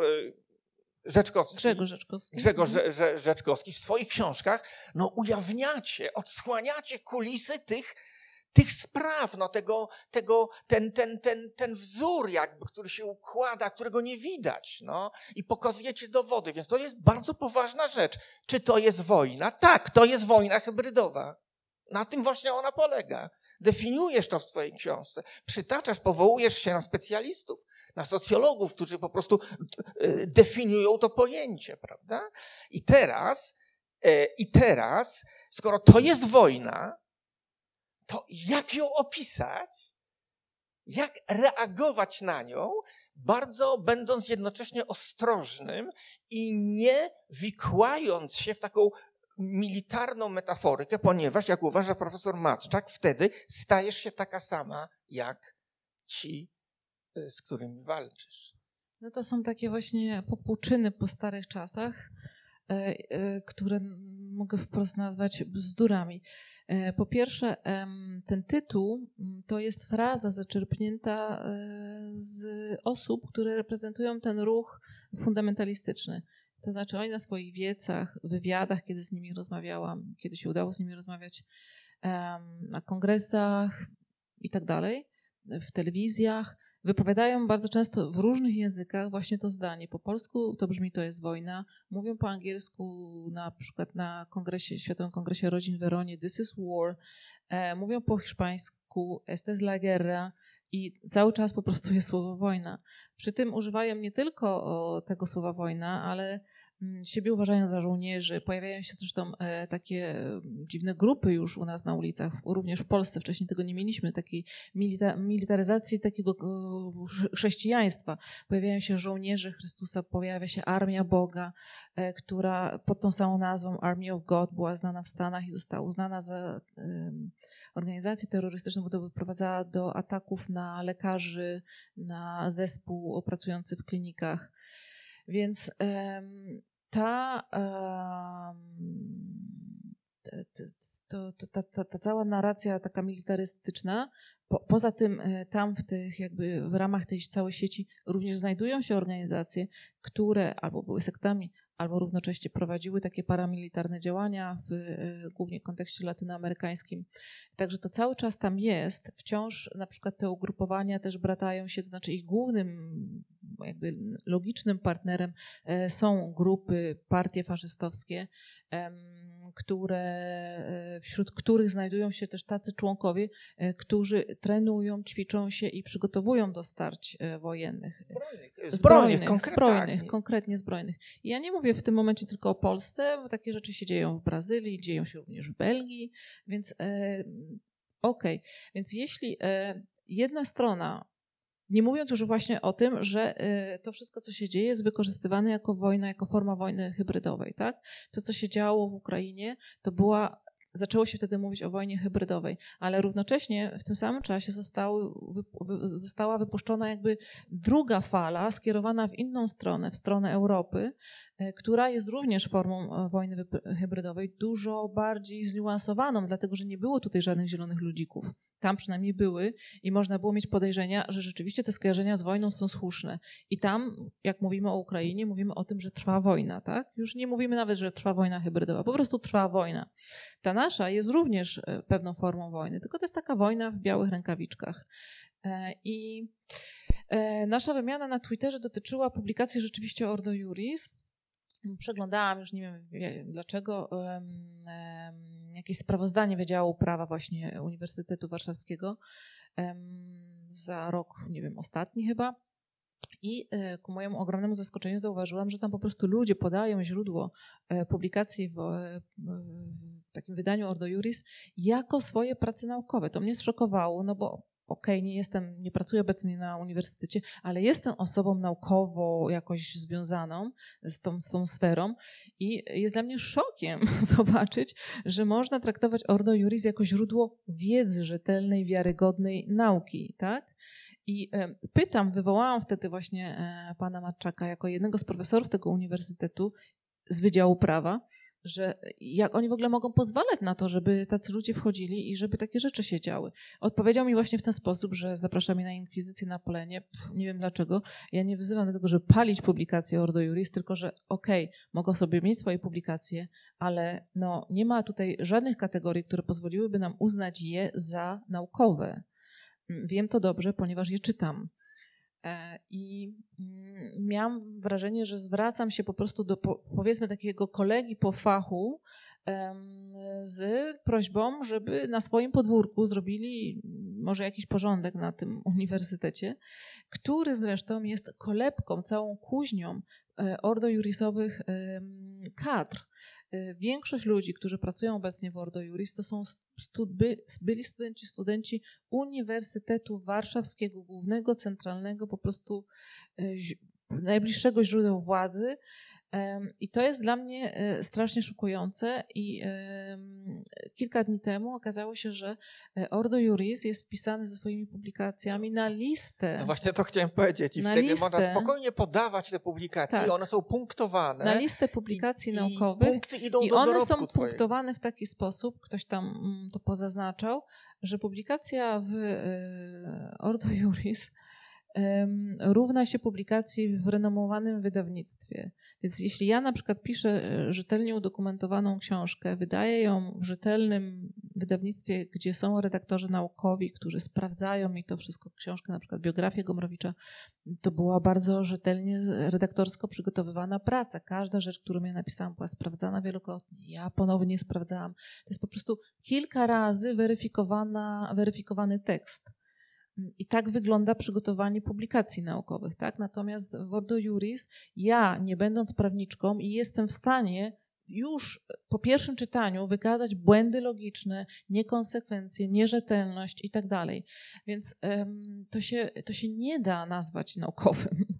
I byłam zszokowana tą reakcją. Byłam zszokowana, bo myślałam, że rozmawiam z kimś po pierwsze, który, człowiekiem, który broni pewnych zasad, jakby, jakby walczymy o podobne wartości, a po drugie człowiekiem również naukowcem, który rozumie te rzeczy. Mm. Więc nie do końca jestem w stanie wyjaśnić ten fenomen, ale, ale może w ten sposób, i to jest ostrzeżenie dla wszystkich, ludzie uznają tę fundację w środowisku prawniczym wciąż za po prostu jedną z wielu zajmujących się prawem. Po prostu są różne kancelarie, jest Ordo Iuris i prawnicy sobie myślą, że oni są takimi po prostu prawnikami. To, to, to nie są, to jest koń trojański, ja to nie po, są prawnicy. Ja cię poproszę o taką... Jeśli możesz to zrobić, taką krótką historię Ordo Iuris i, i, i, i taką genezę, no bo myślę, że skoro mówisz, że ludzie z, z branży prawniczej u, uznają tą organizację za, za, za, za, za równoprawną z, z innymi prawniczymi, to warto to wyjaśnić państwu, ale chciałbym dokończyć wątek tego felietonu profesora Matczaka, bo mi się wydaje, że on, on wyłania się tutaj naprawdę problem poważny, bo Bo ja też w pewnym sensie byłem zszokowany tą, tym tekstem i reakcją na, na, na, na twoją interwencję na Twitterze, ale myślę, że, że właśnie z, z, z, zastanawiam się, co tu, jakby co, co stoi u podstaw tej reakcji. Bo z jednej strony pan profesor mówi tak, że zamiast militaryzacji języka on proponuje kpinę. Znaczy, on, on pisze, on, Oczywiście on, można sobie kpić, dopóki ciebie osobiście, twojego ciała to nie Nawalnego, dotyczy. Podaje przykład tak. Nawalnego, który kpił w ten już jakby kiedy no, przy, go nie wrócił do życia, otruli. Prawda? Kpił, że to Putin tam, prawda, że on się sam otruł, bo, bo, bo taka była wersja, że, że, że prawda, sam sobie podał truciznę. Ale tu jest pytanie naprawdę poważne. Po prostu w jaki sposób e, opisywać tak toksyczne zjawiska, jakie ty opisujesz, nie poddając się tym toksynom, prawda? Ja tak rozumiem, no bo staram się jakby zrozumieć jakby sens tego, tego felietonu, no. No, jak ale, opisywać, e, żeby samemu, samemu nie ulec temu zakażeniu e, faszyzmem poprzez militaryzację języka, no. No to właśnie poczucie humoru jest zasadniczym elementem, który jest nas w stanie uchronić. I on, o tym, tym. I on o tym właśnie pisze. Tak, i to jest okej, okay, i to stosujemy. Wszelkie komunikaty, jak zaczniesz sobie czytać Strajku Kobiet, zawsze są prześmiewcze. Ale równocześnie używamy tego militarnego języka, żeby pokazać, powiedzmy temu komuś, kogo powiedzmy nazwiemy przeciwnikiem, nie lubię tych słów, ale... Um, żeby pokazać, że my rozumiemy powagę tej sytuacji, że wiemy, ku czemu oni zmierzają, że wiemy, że oni tak myślą i że on, dla nich jest to wojna. Oczywiście my, nie, my w tej wojnie nie jesteśmy w stanie odpowiadać w sposób jakby proporcjonalny do tego, co, do, do ich zasobów, bo takich nie posiadamy, ale posiadamy za to coś, czego oni nie mają. To znaczy mamy świadomość tego, co się dzieje z jednej strony, mamy książki, mamy publikacje, mamy badania i tak dalej, które z jakimś krytycznym aparatem pokazują nam kontekst tej sytuacji i mamy właśnie poczucie humoru. Ta druga strona, i to jeśli na przykład mówimy o, o Twitterze, tam jest bardzo, bardzo widoczne, kiedykolwiek ktokolwiek z, czy z Ordo Iuris, czy z jakby tych akolitów wypowiada się na Twitterze, poraża, poraża brak poczucia humoru. Tak. To jest coś jakby po prostu im niedanego. Um, no bardzo łatwo w związku z tym, tym operować i e, ich ośmieszać. Poza tym, że oni po prostu się sami ośmieszają rzeczami, które robią, jak dla mnie. Um, więc i poczucie humoru jest bardzo cenne, ale my poczuciem humoru nie zwyciężymy tego wszystkiego. Nie zwyciężymy dlatego, że oni mają wpływ na prawodawstwo, czego ja nie mam. Mają pieniądze, których nie posiadam, mają moce przerobowe, których też nie posiadamy. Nawet teraz, jak założyliśmy Instytut Ochrony Praw Człowieka, to oczywiście, że dysproporcja pomiędzy naszymi a ich siłami jest ogromna. No i ten, to samo poczucie humoru po prostu nie wystarczy. Ono jest bardzo cenne i ono nas przede wszystkim odróżnia. Ale nie wygramy żadnej wojny, a nazywają to wojną. Jeśli oni to nazywają wojną, to nie możemy, nie wiem, uprawiać cyrku i kabaretu. Możemy jako, używać to jako jednego z narzędzi, jako jedną z broni, natomiast tym nie wygramy. Tak myślę, absolutnie się z tobą zgadzam, że jeśli jest wojna, to trzeba spojrzeć tej wojnie w oczy i nie, za, nie, nie, nie, nie oszukiwać się, że... że po prostu tak, nie że... mistyfikujmy, nie oszukujmy tak, się. Tak. To jest wojna, nazywajmy to tak, jak kiedy my rozmawiamy z, ze swoimi koleżankami, feministkami, działaczkami z innych krajów, one często nas pytają, bo w ogóle niestety musimy być tego świadomi, że w ramach Europy Polska pod względem jakby tego świata aktywistycznego i represji, które nas tutaj spotykają, chociaż one wciąż, wciąż nawet nie zbliżają się do połowy tego, co spotyka działaczy w Białorusi czy, czy w Rosji, jest Polska uważana za najbardziej represyjne, gdzie doświadcza się najwięcej przemocy aparatu państwa wobec tych osób, które chcą powiedzieć nie. I kiedy z nimi rozmawiamy, pytają nas, no ale jak to jest, jak sobie dajecie radę i w ogóle, to mówimy, że przede wszystkim musimy zdefiniować odpowiednią sytuację. Sytuacja wygląda tak, że druga strona uważa, że prowadzi wojnę. W związku z czym na przykład przestańcie czytać książki teoretyczne na temat feminizmu, Marksa, podniecać się ideami z kapitału, tylko zacznijcie czytać książki o strategii, o taktykach wojennych, i o wojnie po prostu, bo inaczej tego się nie da wygrać. Trzeba mieć strategię i w ramach strategii trzeba mieć taktyki na poszczególne bitwy, jak je wygrać. Jeszcze ostatnia rzecz, jeśli chodzi o ten felieton. On jest niezwykle taki jakby pojemny, że tak powiem. Dlatego pozwoliłem sobie go tutaj przytoczyć i uczynić takim narzędziem do, do, do rozwijania różnych wątków w rozmowie. Jest sprawa gniewu. Tam się pojawia sprawa gniewu. I to mnie też szalenie interesuje. Rola gniewu w takim działaniu społecznym, w publicystyce społecznej, bo profesor, Marcz, profesor Matczak gniew wartościuje negatywnie. On się chce od gniewu bronić, on się przyznaje do gniewu, ale się tego wstydzi. A jak u ciebie jest z gniewem? No, ja się tego nie wstydzę. A ja też się nie wstydzę. Gniew. Jest to nasze główne narzędzie napędzające nas i my tego nie nazywamy tak po prostu gniewem z, nie wiem, jak, jak z jakiejś dziewiętnastowiecznej powieści, bo to wtedy się można było gniewać. My to nazywamy wkurwem. Jesteśmy wkurwione, że takie rzeczy zdarzają się nam kobietom, bo ta cała ideologiczna wojna zaczęła się od ataku na prawa kobiet i potem różne inne były jeszcze ofiary i pewnie jeszcze jakieś nowe się pojawią, ale wkurwiło nas to, że żyjemy sobie w dwudziestym pierwszym wieku. Moja córka urodziła się w Unii Europejskiej. Wydawało się, że po prostu dotyczą jej pewne standardy, które na tym fragmencie kawałku ziemi zostały no, bardzo przyjaźnie wobec ludzi opracowane, jak może nigdzie indziej. I uda- wydawało mi się, że jest to po prostu pewien dobrostan, który ona, w którym będzie mogła funkcjonować. Że jest to stan stały.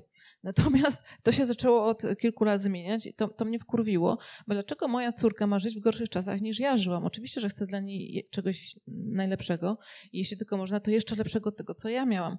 Um, I um, wiele z nas to spotkało. Jeśli porozmawiasz z kobietami, dziewczynami, bo to często są też bardzo młode dziewczyny, które zrozumiały tą sytuację, ten atak, um, one głównie używają e, takich słów, że są wkurwione, że złe. Um, kiedy pytałam, bo ja zrobiłam taki eksperyment, podczas pisania tej książki mamy swoją taką grupę po prostu organizatorek w ramach strajku kobiet i przypominałam sobie te emocje, które mi towarzyszyły w momencie, kiedy wychodziłam po raz pierwszy na ulicę, kiedy się zaczęłam w to angażować, co mną kierowało. No przede wszystkim kierował mną gniew i wkurw na to, że moja córka właśnie będzie miała gorzej. I zapytałam je, jakbyście miały podać trzy takie emocje, które zidentyfikujecie tych tam trzy lata wcześniej, to co czułyście, wszędzie był gniew, a ten gniew już nie nazywał się gniewem, tylko wkurwem. Eee, więc nie wiem, jak miałybyśmy, e, myśmy też bardzo szybko doszły do czegoś, do takiego powiedzenia, że grzeczne już byłyśmy. E, nie uważam, że gniew jest czymś, czymś złym. Słuszny gniew, znaczy niezgoda na jakiś stan rzeczy. E, to jest podstawa tego, żeby dbać i rozwijać społeczeństwo, systemy e, w stronę jak najbardziej sprawiedliwych, inkluzywnych, e, jak najbardziej e, ku ludziom skierowanych. Gniew na to, że jest źle, że komuś się coś złego dzieje, wzmaga naszą gotowość do wychodzenia w obronie. Jeśli ja tylko powiem, że no, że dzieją się złe rzeczy i bardzo jest mi przykro z tego powodu, no to tak, no to ja, ja myślę, że po prostu takiej retoryki można było używać w czasach pokoju, no właśnie, a my jesteśmy na wojnie. Ja jeszcze kończąc wątek gniewu, ja się tutaj powołam na, odwołam do Arystotelesa. I do etyki e, nikomacheńskiej, bo Arystoteles w etyce nikomacheńskiej sformułował taką jakby, no, definicję gniewu i ona jest dokładnie taka, o, o, o, o, o, o jakiej mówiłeś. O, y, y, mówiłaś, no gniew to jest taka emocja w człowieku, który widzi pogwałcenie sprawiedliwości i musi na to zareagować i reaguje w ten sposób. To jest taki afekt.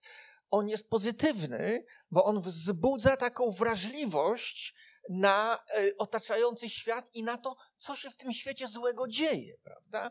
Zastanawiam się, jak byłoby po grecku wkurw i wkurwienie, ale to już trzeba by się zapytać jakiś filologów, jak, jak to przetłumaczyć, ale tak, to jestem absolutnie z tobą. Ale tu użyłeś właśnie bardzo dobrego słowa, bo dla mnie ten gniew to nie jest gniew takiego ojca, który zamierza ukarać syna.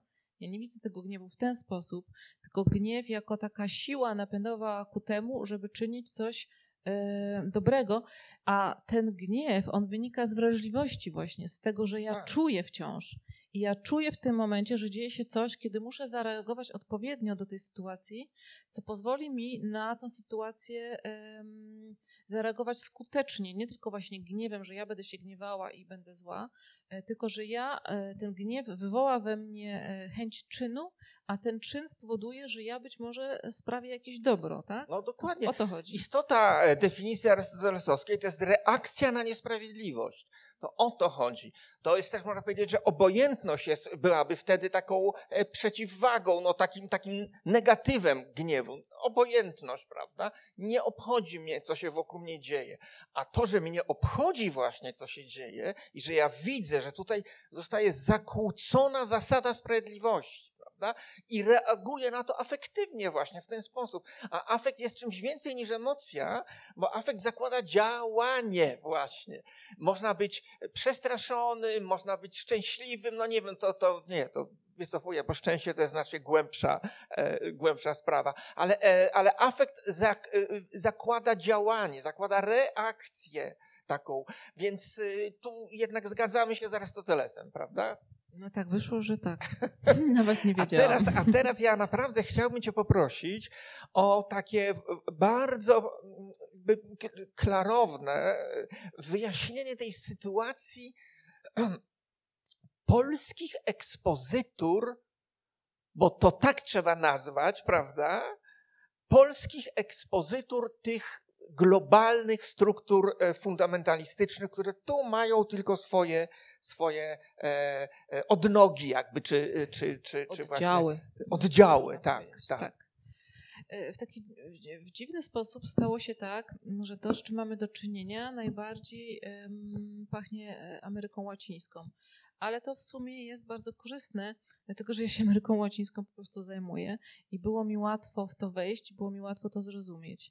Znaczy, kiedy Tomek Piątek zaczął pisać o tych um, powiązaniach Ordo Iuris z pewną organizacją, która um, wzięła się z Brazylii, um, która jest zwana w skrócie T F P, czyli Tradycja, Rodzina i Własność, Tradição, Família e Propriedade, um, to um, byłam zdziwiona, ponieważ um, nigdy o tym nie słyszałam wcześniej. Potem się okazało, że jest jeszcze druga taka, taka organizacja, z kolei meksykańska, El Yunque, i no, zrobiło się trochę dziwnie, kiedy zaczęłam się temu przyglądać. Um, ale tak jak mówię, trafiło to akurat w ten kontekst, który byłem w stanie szybko rozpracować. I y, korzenie Ordo Iuris związane są z tą brazylijską organizacją. Ona działa w ten sposób, znaczy tak w skrócie mówiąc, powstała jako efekt zimnej wojny tak naprawdę. To była reakcja na szerzący się po świecie komunizm i strach związany z rewolucją kubańską, która miała miejsce w pięćdziesiątym dziewiątym, więc tu mówimy o sześćdziesiątym.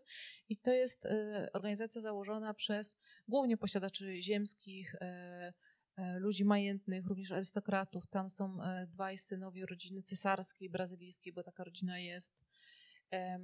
Więc z takimi osobnikami mamy do czynienia. Ta organizacja w latach siedemdziesiątych zaczęła, organizować, zaczęła zakładać swoje takie filie w Europie, również w Stanach Zjednoczonych, i ona sobie jakoś tam istniała we Francji, w Niemczech, w Hiszpanii, um, robiąc jakieś rzeczy, napotykając problemy, które spotykają ich również dzisiaj w Polsce, to znaczy to, co my przerabiamy z nimi, nie jest niczym nowym. Tam również oskarżano ich o bycie sektą. Również pojawiały się oskarżenia o indoktrynację dzieci w, w, w tych miejscach, gdzie zaczęli prowadzić szkoły. Rodzice zaczęli się skarżyć na to, że coś się dzieje nie tak, nie tak, że i były sprawy sądowe z tym związane. Z Wenezueli na przykład zostali zupełnie wygonieni z tego powodu. Ale to, były, to, to, to była taka indoktrynacja i takie pranie mózgu, jakiego nie mamy tutaj, bo już czasy są inne i, i prawo jest inne i nie da się już aż tak, bo byłoby to zbyt rażące, więc oni zmodyfikowali troszeczkę swoje sposoby działania, aczkolwiek wciąż jest to organizacja o naturze bardzo głęboko sekciarskiej.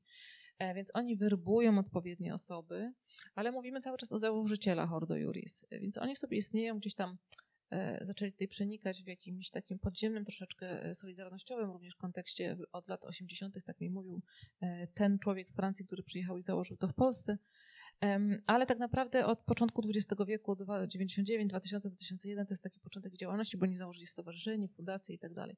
I fundacja ich, a jest to organizacja, która w Polsce nosi inną nazwę, nie nazywają się w Polsce jako, nie są znani jako T F P, tylko jako Stowarzyszenie imieniem Piotra Skargi i Fundacja imieniem Piotra Skargi. Ta nazwa jest dłuższa, ale to są takie redundantne zupełnie dodatki. I ta fundacja założyła Ordo Iuris w dwa tysiące trzynastym roku. Ta data też, jak e, prześledziłam różne wydarzenia i to, jak ta dynamika nagle tak się wzmogła wśród tych organizacji, to wszystko się zaczyna dziać w okolicach dwa tysiące dwunastego dwa tysiące trzynaście. Czyli Ukraina. Czyli kiedy wybucha Ukraina, to równolegle zaczynają się dziać też takie rzeczy. I od dwa tysiące trzynastego roku oni działają jako osoby, które zjednoczyły się w ramach takiego grona prawników wokół właśnie wynikające z Uniwersytetu Warszawskiego bądź kardynała Wyszyńskiego uczelni. I w tym gronie stworzono właśnie takie coś, ale to przez kilka lat istniało w sposób zupełnie niezauważalny, tak jak mówiłam, do momentu, aż w dwa tysiące szesnastym wyskoczyli z tym projektem. Co ciekawe, od samego początku, jak na fundację, bo to jest fundacja, oni się lubią prezentować jako Instytut Ordo Iuris, żeby nadać sobie więcej powagi i prestiżu, ale jest to po prostu fundacja działająca w ramach tego, co jest dane fundacją w systemie prawnym polskim. Posiadają bardzo dużo pieniędzy od samego początku, tak jak żadna fundacja w kraju. Wciąż utrzymują, że to wszystko są prywatne datki. Żadna fundacja z prywatnych datków po pięć, dziesięć, piętnaście złotych nie jest w stanie dojść do takich sum, do jakich oni dochodzą. Kamienica w Krakowie, tak? Kamienica w Krakowie to należy do tego polskiego T F P, czyli Piotra Skargi, natomiast oni przy Warszawie, przy Uniwersytecie Warszawskim mają takie miejsce również, gdzie to T F P polskie mieszka, ponieważ ci panowie Panowie, bo to są panowie, werbują młodych chłopców, ale już nie niepełnoletnich, bo w tym kontekście latynoamerykańskim to były dzieci nawet trzynasto-czternastoletnie, które uciekały od rodzin, zostawały w tej sekcie i, no i te problemy były dużo poważniejsze, więc tutaj to nie są już niepełnoletni, czyli krążą wokół uniwersytetów, nie liceów, nie gimnazjów i, i mieszkają w takich komunach. Trudno jest wyjść z tego. Więc szukane są też takie osobniki, które się dadzą uzależnić. No i tam miałam kilku takich rozmówców, którzy byli blisko tych kręgów, którzy mi opowiadali o tym, jak to działało, jak bardzo to podzieliło środowisko w ogóle konserwatywne, jak ta organizacja była, działała w bardzo agresywny sposób, także nawet w tym bardzo już konserwatywnym wycinku konserwatywnej sceny, oni są również postrzegani jako tacy agresorzy, jako o, taki czynnik, który rozwalił to środowisko. Zwracano mi też uwagę na to, że to były te osoby, które odchodziły do, do nich, to były takie, które jakby posiadały najmniej takiego krytycznego myślenia, bo to były jednak środowiska uniwersyteckie, które ceniły sobie dyskusję akademicką, wymianę poglądów i tak dalej. I od pewnego momentu po prostu zauważyli, że z tymi swoimi byłymi kolegami nie są w stanie rozmawiać, że to jest po prostu taka ściana. To jest takie typowe u nich takie mówienie, takie mm, używanie y, wciąż tych samych argumentów, nie patrzenie prosto w twarz, albo taki pojawiający się sarkastyczny uśmieszek na twarzy. Ordo Iuris jest już jednak innym produktem, zmodernizowanym. Oni się mają prezentować jako profesjonalni prawnicy, nie mają stricte takiego tego sekciarskiego luku, wyglądu, aczkolwiek wszystkie te idee i argumenty, które stosują, są wciąż z tej samej branży, tylko są podawane w innym sosie, można powiedzieć, ale jest to to samo. Tylko jest to po prostu jakby rodzaj indoktrynacji sekciarskiej stworzony na warunki dwudziestego pierwszego wieku, tak żeby nie za bardzo było poznać, że to czymś takim pachnie. Również finansowanie pomiędzy nimi, przepływ pieniędzy istnieje, także nie da się i, i na przykład w statucie Ordo Iuris te osoby, które pochodzą z T F P mają władzę taką decyzyjną, inicjacyjną nad, nad, nad tą fundacją, także oni w bardzo wysokim stopniu są od tych swoich założycieli uzależnieni, nie można patrzeć i rozpatrywać ich jako prawników niezależnych, nie są niezależnymi prawnikami, nad nimi kontrolę ma organizacja, która, jak mówiłam już wielokrotnie, w wielu krajach była oskarżana o bycie sektą i w wielu krajach była oskarżana o indoktrynację młodzieży, paramilitarne jakieś historie ze strzelaniem do Jana Pawła drugiego. Pojawiają się tam też w książce, opisuje takie historie związane z próbami zamachu na Jana Pawła drugiego, więc, który jest uważany za komunistę. Tak? Który przez nich w kontekście latynoskim był uważany za prowokatora komunistycznego, w związku z czym trzeba było go właśnie zgładzić. To jest wszystko bardzo zakmatwane i brzmi jak no, jakiś taki odjechany serial, mm, ale to nie moja wina, ja tylko po prostu to opisuję. No więc właśnie, to, znaczy tam, ty oczywiście to bardzo pobieżnie opowiedziałaś, ale tam to w książce, jeśli państwo jeszcze nie czytali, to bardzo gorąco zachęcam, bo to się czyta jak właśnie jakiś, jakąś opowieść fantasy w pewnym, w pewnym sensie, tylko uśmiech tężeje na, na, na ustach, kiedy się wyjrzy przez okno i kiedy się uświad- sobie człowiek uświadomi, że właśnie ci ludzie z Ordo Iuris, którzy tak wyglądają bardzo porządnie w tych garniturach, w krawatach, prawda, mówisz, że mają taką w ogóle taki sposób mówienia, e, taki, taki jakiś taki trochę automatyczny, prawda? Proszę też zwrócić uwagę na to, jak układają ręce, są bardzo dobrze wyszkoleni, jak tym tak. operować. Ja nie, ja nie wiem, co ja robię z rękami, ale ja go oglądam potem siebie gdzieś na jakiś, zawsze robię coś głupiego, a oni nie robią takich głupich rzeczy. Nie, oni, oni mają z jednej strony to zaplecze za sobą, to mroczne, od którego się odżegnują, prawda, i bardzo tego pilnują. I no, nawet są przecież pisma przedprocesowe wysyłają i grożą procesami, jeśli się powie, że oni są powiązani, więc oni, oni, oni tego bardzo pilnują. Więc z jednej strony jest tam brazylijska sekta jakaś, w ogóle jakaś, a z drugiej strony oni mają realne wpływy polityczne. I powiedz mi teraz, co się dzieje, wiesz, gdzie oni są, ci ludzie z Ordo Iuris, w tych strukturach władzy w Polsce uplasowani. I co robią konkretnie? W tym w momencie, kiedy PiS doszedł do władzy w dwa tysiące piętnastym roku, prezes Ordo Iuris, Aleksander Stępkowski, jeden z prawników, profesorów U W, został takim wice w Ministerstwie Spraw Zagranicznych podwłaszczykowskim. Był tam krótko, bo po pierwsze, że wyszedł z pomysłem zaproszenia Komisji Weneckiej, która się obróciła przeciwko, a po drugie, że potem pojawił się ten projekt właśnie karania za aborcję, który też się obrócił przeciwko. I nawet w PiS-ie wówczas uważano takie pomysły za zbyt oszołomskie i tą fundację traktowano, że jednak troszeczkę bądźmy tak z dystansem. No i te, te ich stosunki z, rząd, z partią rządzącą tak różnie się układały, ale dzisiaj po kilku latach to oszołomstwo po prostu stało się w jakiś sposób atrakcyjne dla rządzących. Ordo Iuris bardzo pilnuje tego, żeby się prezentować jako think tank i przedstawia przeróżne raporty, ponieważ sam PiS nie posiada takich intelektualnych mocy, więc korzysta z tego, z takich gotowców, które im podsuwają, a że te gotowcy sprzedają im jakieś różne wariactwa, no to tak jakby jest przy okazji. I dzisiaj są już w kilku ministerstwach. Ów Aleksander Stępkowski, były prezes, jest sędzią najwyższym, a w dodatku on w momencie, kiedy wyznaczono komisarza Zaradkiewicza do wyboru nowego prezesa Sądu Najwyższego po pani Gersdorf, objął tą funkcję i doprowadził do wyboru tego prezesa, czyli uczestniczył, organizował ten cały proces. Zasiada również komisji, która jest odpowiedzialna za weryfikację wyborów, znaczy głosowań i tak dalej, no więc kluczowa również. Jest również z, były analityk z Ordo Iuris, obecnie jako podsekretarz czy tam wice, w, też w Ministerstwie Spraw Zagranicznych, oni bardzo lubią takie właśnie ministerstwa, Paweł Jabłoński, to ten, który ostatnio wystąpił w Senacie i z jakimś takim obłędnym przemówieniem, wyzywając tam obecnych senatorów. Pierwszy raz zdarzyła się po prostu taka sytuacja, że ktoś przyszedł z osób rządzących i, i wyzywał polskich senatorów po prostu w Senacie, więc taka, taka to była sytuacja.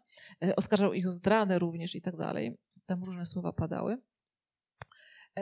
Są też, no, ich ludzie są, jest Rzecznik Praw Dziecka, potem w Komisji do Spraw Badania Pedofilii ten w Kościele. Od pigułek zmieniających płeć, tak? Tak, i ten od, od pigułek, tak, który znajdował w plecakach. są bardzo też zaprzyjaźnieni z Ministerstwem Sprawiedliwości i to jest bardzo niebezpieczne, bo w zasadzie tam są bardzo zaprzyjaźnieni i, i kiedy jeden z moich kolegów, aktywistów prowadził na przykład taki, taką stronę na Facebooku i na Twitterze, takie konto, które nazywa się Ordo Iuris, takie prześmiewcze po prostu. Ordo Iuris. Ordo Iuris, tak. To um, oni mieli takie um, no, wpływy w prokuraturze, że prokuratura wykonała dla nich w swoim dziale technicznym dochodzenie na temat tego, z którego komputera w całej Polsce, we wszechświecie um, wypływają te szydercze um, kawałki. Zidentyfikowano I P tego komputera i zidentyfikowano osobę. To znaczy ta współpraca jest tak ścisła, że nawet nie dokonano żadnego przestępstwa, żadnej kradzieży, nikt nie ucierpiał i tak dalej. Po prostu szyderstwo było I P ustalane przez prokuraturę. No, trzeba mieć poczucie humoru, a panowie nie mają. A tam są, są kobiety w Ordo Iuris? Tak, tam są kobiety, o ile w, w T F P, takim oryginalnym T F P nie ma i jest to nawet organizacja, która wymaga celibatu. W polskim wydaniu już do końca tak nie jest, dlatego że ci założyciele byli już, to był już stan, za stan i posiadali żony, wybaczono im. Natomiast tych, których rekrutują obecnie w Polsce, to też jest związane z celibatem, oni nie posiadają żon dziewczyn. Natomiast Ordo Iuris jest tą wersją zmodernizowaną, gdzie pracują również kobiety i te kobiety w genialny sposób oczywiście legitymizują te wszystkie rzeczy, które wysuwane tam są przeciwko kobietom. Ja się przy... Jedna z nich jest żoną Krzysztofa Bosaka na przykład. Druga jest odpowiedzialna za wypowiadanie konwencji stambulskiej antyprzemocowej. Także są wysuwane, bo przez jakiś czas były trzymane tak w zapleczu. Natomiast teraz w ostatnim czasie są wysuwane na pierwszą linię frontu, przemawiają przed kamerami, również wypowiadają się. Zresztą również pani Joanna Banasiuk czytała w Sejmie wtedy ten, ten projekt, który miał karać za aborcję w dwa tysiące szesnastym roku. Ona była twarzą, tą sejmową twarzą tego, tego projektu. Także tak, w tej wersji zmodernizowanej kobiety mają tam dla siebie rolę wyznaczoną. Proszę Państwa, będziemy powoli zmierzać do końca naszej rozmowy, ale jeszcze nie kończymy. Ja chciałem dwie rzeczy jeszcze na, na, na koniec powiedzieć. Wydobyć coś, co w Twojej książce jest taką, takim przesłaniem, taką mocną tezą, żeby to jeszcze raz zabrz, zabrzmiało. Mianowicie mamy do czynienia, to na końcu piszę, mamy do czynienia z przemyślaną strategią fundamentalistów, dobrze przygotowanymi atakami, za którymi stoi kilka kluczowych ośrodków władzy w epoce ustanawiania nowego porządku świata, gdzie prawa człowieka stanowią kwestię drugorzędną, a nawet wrogą. Wokół tego rozmawialiśmy. Raz jeszcze to przypominam, prawda? Fascynuje ich dominacja nad drugim człowiekiem. To jest kolejne zdanie. Dominacja nad drugim człowiekiem i pozycja siły, pieniądze oraz władza. Religia jest tylko narzędziem. Mowa o wartościach ściemą. Tak naprawdę z Bogiem na ustach wyrządzają ludziom zło. Mówią o wierze, ale przecież wiemy, że chodzi im o władzę. Więc yy, czy chciałabyś dodać coś do, do, do tego mocnego przesłania? Nie, niespecjalnie, ale mam taki apel, ponieważ oni się prezentują jako katolicy i reprezentanci katolików, to przede wszystkim katolicy z takimi ugrupowaniami powinni zrobić porządek i tak się stało na przykład w Hiszpanii i to mógłby być dla nas wzór, jest to opisywane w książce, gdzie episkopat zamówił raport na temat takich organizacji, bo się poczuł zaniepokojony właśnie powiązaniami z sektami. I również człowiek kościoła, profesor z Uniwersytetu Katolickiego w Toledo, ten raport napisał dla nich, a później co się jeszcze zdarzyło, to również bardzo katolicki dziennikarz, który zrozumiał, że te powiązania z sektą są czymś straszne i badał ten, ten, ten wątek. Również oczyszczał jakby ten, ten teren i stał się głównym ich wrogiem w Hiszpanii i my jakby po tej stronie jako osoba niewierząca i tak dalej, no nie jestem dla nich żadnym partnerem w rozmowie, ponieważ jesteśmy z dwóch innych porządków światów. Natomiast to katolicy przede wszystkim, bo na Kościół nie można liczyć w Polsce jako instytucję, bo wiemy dlaczego, nie trzeba tego tłumaczyć już chyba w tym momencie. to sami katolicy powinni takie rzeczy robić. To nie mogę być tylko ja, ale to muszą zrobić oni. Przede wszystkim dlatego, że te ugrupowania, które no, powszechnie są nazywane oszołomskimi, czy wariatami, czy... Ja nawet kiedy pisałam tą książkę, to, to, to mój plik w komputerze nazywał się Książka o zjebach. Hmm. Um, ale no byłam no, świadoma, szczerze, że... Szczerze, szczerze. Naprawdę, ale wiedziałam, że ten wydawca takiego tytułu nie przyjmie. E, ale tak są postrzegani i oni... Wydawca Agora, przypominam. Jeszcze wtedy nie wiedziałam, A kto będzie wydawcą. Um, oni po prostu zepsują całą tą myśl konserwatywną i to skrzydło, um, skompromitują się poprzez e, takie organizacje. Te organizacje za niedługo się skończą, one nie będą wieczne, e, bo to jest kwestia wiatrów politycznych, a układ polityczny może się zmienić na przykład za niedługo w listopadzie, kiedy ktoś inny zostanie wybrany prezydentem w Stanach i ta układanka zacznie się sypać, e, więc nie są wieczne i e, katolicy poprzez takie ultra, ultrakatolickie organizacje no, będą po prostu skompromitowani. To nie uważam, że jest dobre dla nich, nie uważam, że jest dobre dla nas, bo dobrze mieć jakiegoś rozsądnego partnera po drugiej stronie zamiast nierozsądnego partnera, nie? Tak zupełnie rozsądnie myśląc.